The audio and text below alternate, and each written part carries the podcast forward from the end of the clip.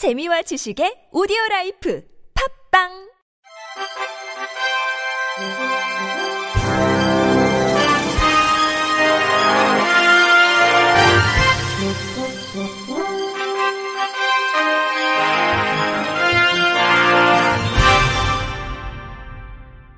청취자 여러분 안녕하십니까? 1월 27일 금요일 KBIC 뉴스입니다.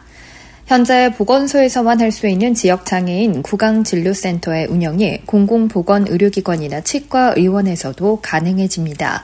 보건복지부는 이런 내용의 구강보건법 시행규칙 일부 개정령을 공포 시행했다고 밝혔습니다. 현행 구강보건법은 보건복지부 장관이 중앙장애인 구강진료센터를 시도지사는 권역장애인 구강진료센터와 지역장애인 구강진료센터를 설치해 운영할 수 있도록 했습니다. 이에 따라 현재 중앙센터 1개소와 권역센터 14개소가 운영 중인데 지역센터는 없었습니다.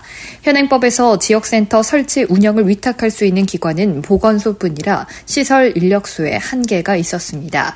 앞으로는 지역센터 설치 운영을 위탁하는 기관 범위가 확대돼 장애인이 사는 지역에서 수월하게 진료를 받을 수 있는 환경이 조성될 것으로 복지부는 기대했습니다.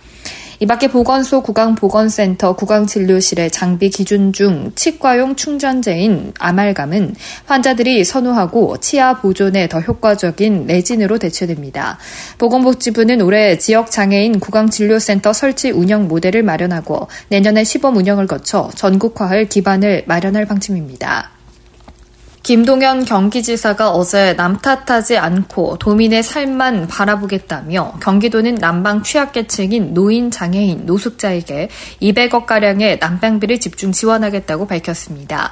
김 지사는 이날 자신의 페이스북에서 6만 4,528개의 노인 가구와 2만 979개 장애인 가구에 각 20만 원을 지원하고 18개 노숙인 시설과 5,421개 경로당에 40만 원을 지원하겠다고 했습니다.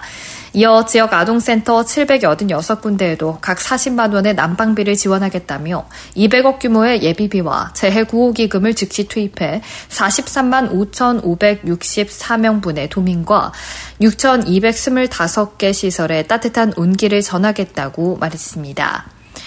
또 기존 난방 예산을 신속 집행하고 긴급복지 한라인을 통해 난방 위기 사각지대를 발굴 지원하겠다며 한파와 난방비 폭탄으로 건강과 생존을 위협받는 도민이 없도록 최선을 다하겠다고 강조했습니다.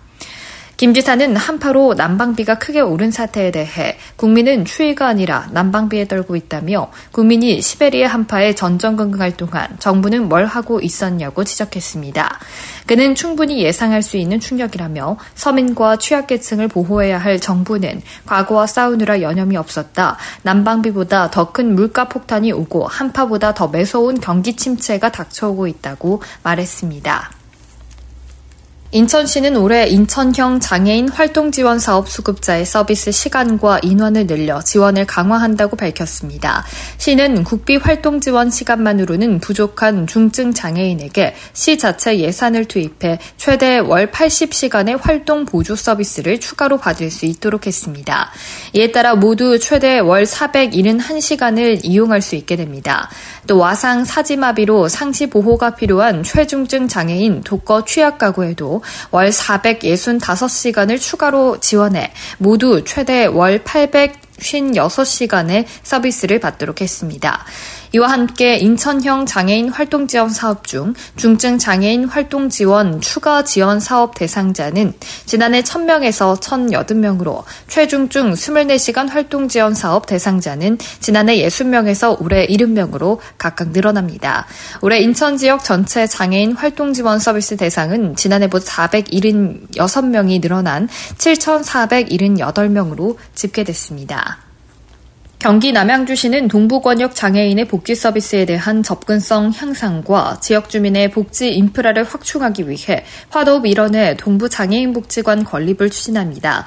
시에 따르면 권역별 장애인 복지관 추가 건립은 민선 8기 복지 분야 공약 사업으로 동서부 권역 장애인 복지관을 추가 건립해 장애인의 접근성을 향상하고 특화형 장애인 복지관 설립으로 장애 유형별 맞춤형 서비스를 확대하기 위해 마련됐습니다.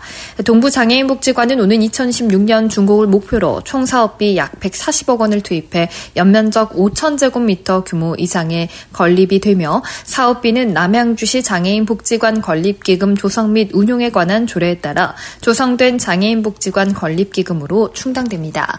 현재 시에는 지난해 12월 말 기준 등록장애인 33,273명 중 30.6%에 해당하는 만 100, 93명이 화도읍, 수동면 및 호평동, 평내동 일대의 동부권역에 거주하고 있음에도 동부권역에는 장애인 복지관이 없어 권역별 장애인 복지관 건립의 필요성이 제기되었습니다. 이에 시는 올해 안에 복지관 건립 부지를 확정하고 행정 절차를 진행할 계획입니다.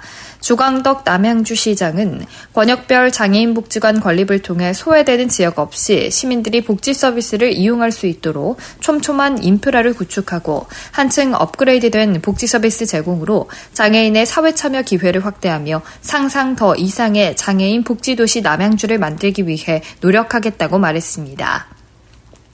인천광역시 시각장애인 복지관은 어제 인천사회복지공동모금회로부터 2022년 신청 사업에 선정돼 2,700만 원을 지원받아 1년간 인천 지역 저소득 시각장애인 가정의 노후 수전 및 노후 방충망을 교체하는 사업을 진행한다고 밝혔습니다.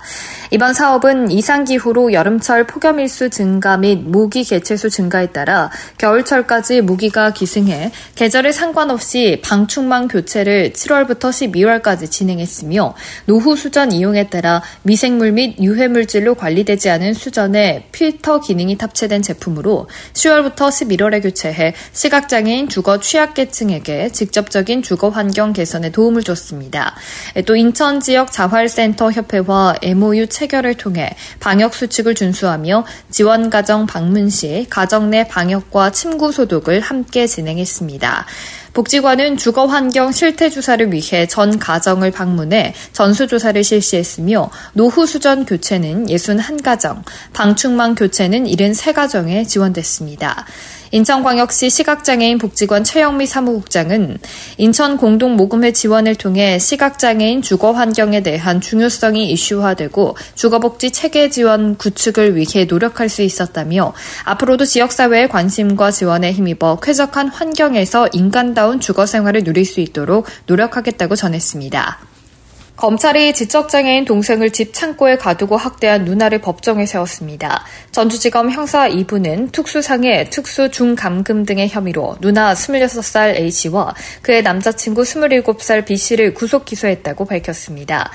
A씨 등은 지난해 11월부터 12월 지적장애 3급인 C씨를 집 창고에 가두고 스팀 다리미로 온몸을 찢어 상처를 입힌 혐의를 받고 있습니다. 이들은 전북대병원 정신과 병동에 입원해 있던 C씨를 집으로 데려온 뒤 이런 범행을 저질렀습니다.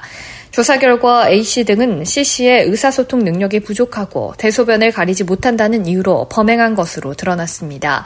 당초 이들은 동생이 자해한 것이라며 혐의를, 혐의를 부인했지만 당초 이들은 동생이 자해한 것이라며 혐의를 부인했지만 수사기관이 집중 추궁하자 자백했습니다. 이 사건은 집 근처를 지나던 시민이 살려달라는 C씨의 목소리를 듣고 경찰에 신고하면서 수면 위로 드러났습니다. 경찰은 현재 A씨, B씨와 함께 범행한 공범 한 명을 수사 중이며 도주한 또 다른 한 명의 뒤를 쫓고 있습니다. 전주지검 관계자는 공동 상해, 감금 치상 혐의로 송치된 이들을 수사해 형량이 더 높은 특수상해, 특수 중감금 혐의로 기소됐다며 피해자가 제대로 치료받을 수 있도록 도울 예정이라고 말했습니다. 끝으로 날씨입니다. 토요일인 28일은 서울을 포함해 전국 곳곳에서 다시 눈이 내리고 춥겠습니다. 내일 아침 기온은 오늘보다 더 내려가서 전국 대부분 지역에 영하 10도 내외가 예상됩니다.